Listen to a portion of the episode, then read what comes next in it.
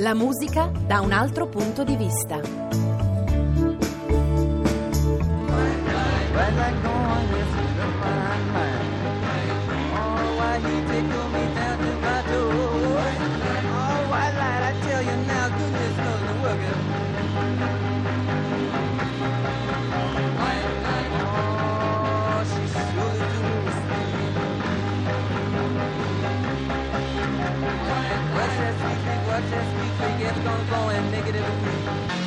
White Light, White Heat è una delle canzoni più martellanti della storia del rock.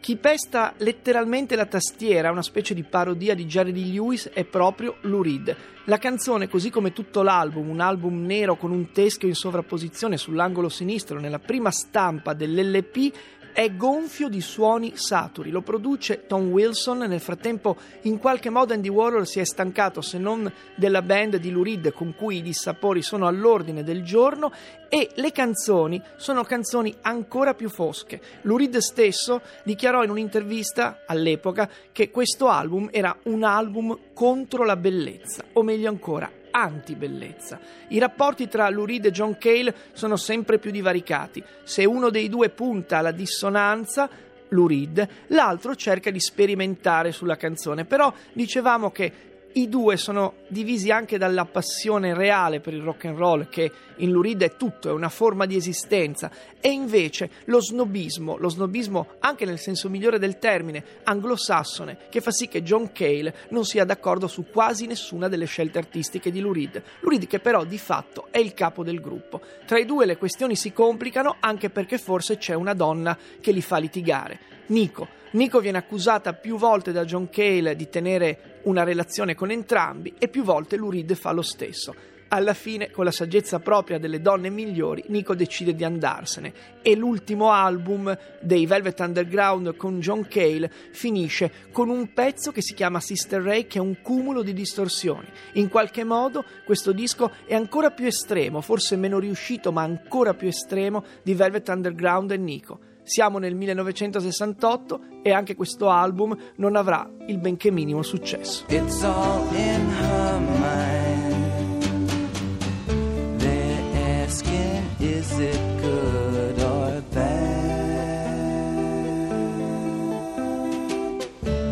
It's such an icy feeling. It's so cold in Alaska. It's so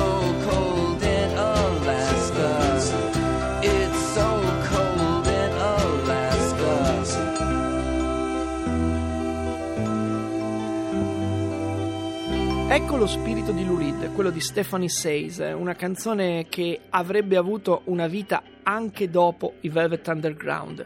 Nel 1968, lo abbiamo detto, il gruppo colleziona un altro insuccesso. Non sono insuccessi clamorosi, semplicemente gli album non vendono le copie che la band si aspetta.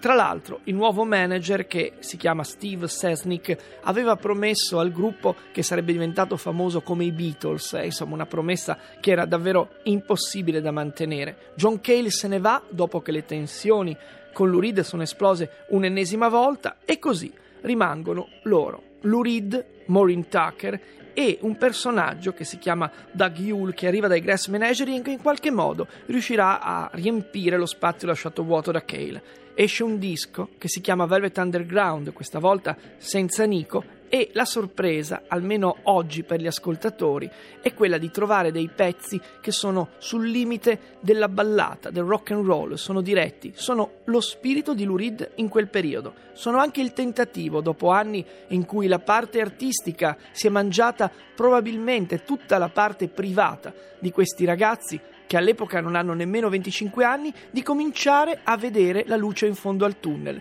Forse per alcuni di loro sarà un incendio, ma non lo sanno ancora. How does it feel to be loved?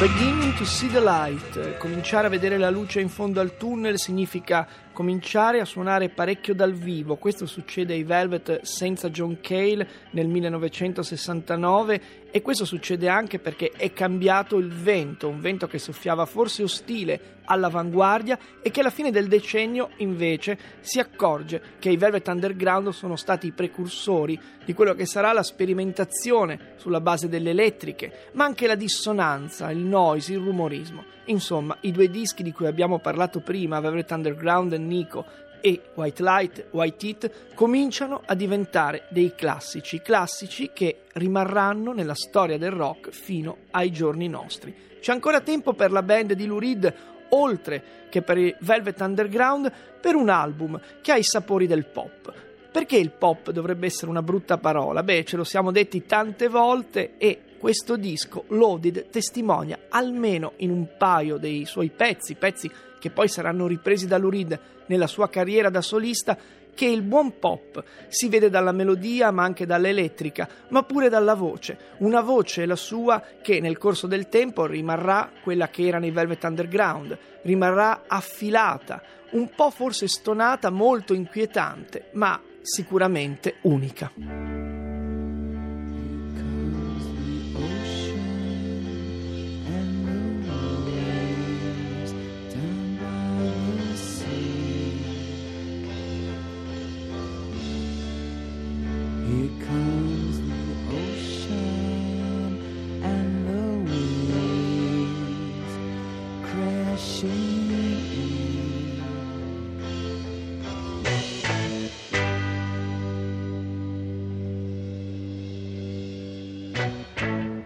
The Ocean, una canzone suggestiva che infatti Lurid riprenderà poi nella sua vita come solista.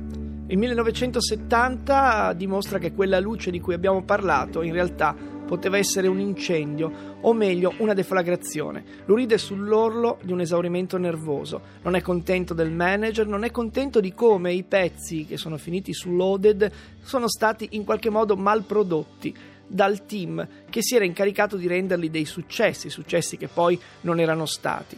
Alla fine di una serie interminabile di tournée decise di sciogliere il gruppo. Il gruppo in realtà continuerà a vivere senza nessuno dei suoi fondatori e a pubblicare dischi che a tutti gli effetti si possono considerare inautentici dischi che non impediscono comunque al pop di quell'ultimo Loaded di farsi ascoltare ancora adesso con piacere. Di Loaded uscirà molto tempo dopo una versione arricchita, quasi con il doppio delle canzoni, per dimostrare che la vena di Lurid all'epoca era felicissima. Purtroppo si tratta di testimonianze postume, testimonianze che comunque hanno un vertice, quella di una canzone dove per la prima volta sentiamo Lurid canticchiare, così come farà in Transformer qualche anno dopo, Who Loves the Sun.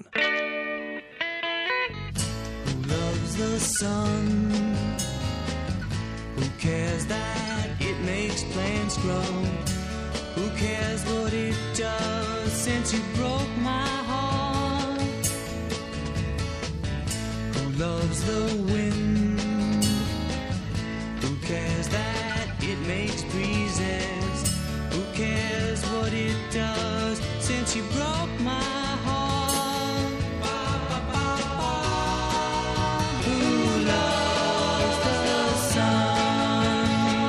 Who Loves the Sun, Velvet Underground, la fine di questa band è forse per Lou Reed la fine di un incubo. Ci vorranno molti anni perché si riprenda dall'esaurimento nervoso che aveva segnato gli ultimi passi dentro questa band, una band strepitosa che è riuscita a cambiare l'immagine stessa del rock nell'epoca in cui in qualche modo cercava già di autogiustificarsi. Il rock della fine degli anni 60 è forse ancora giovane, ma dentro questo linguaggio si nascondono moltissime cose. Da un lato c'erano i Beatles che alla fine di quel decennio sperimentavano come non avrebbero pensato di poter fare e soprattutto mettendosi di fronte a un concetto moderno di rock and roll, sono i Beatles di Abbey Road e in qualche modo anche Lou Reed arriva al rock and roll alla fine della carriera dei Velvet. Velvet Underground che nel 1993 si riformeranno nella line-up originale e suoneranno dal vivo, cominceranno da Parigi, poi arriveranno anche da noi in Italia. Di quella reunion dove comunque i rapporti tra John Cale e Lou Reed rimasero estremamente tesi, le testimonianze sono quelle dei live, non di un nuovo disco di studio. No More Reunion è stato il grido finale, pare nei camerini dell'ultimo concerto, che in questo caso ha trovato tutti d'accordo. Lurid ha continuato la sua carriera come solista. John Cale ha scritto una autobiografia in cui Lurid viene descritto come un personaggio orrendo. Ogni tanto, però, inspiegabilmente, i due continuano a collaborare. È un po' come quelle storie d'amore dove alla fine, anche se ci si odia, si finisce immancabilmente a letto assieme. I Velvet Underground non sono una storia d'amore, però sono una grandissima band che ha amato tanto la sperimentazione quanto il rock and roll ed è giusto salutarci con una canzone che proprio al rock and roll è dedicata. È tutta opera di Lou Reed che già alla fine degli anni 60 aveva ben chiaro in mente quello che avrebbe fatto da grande.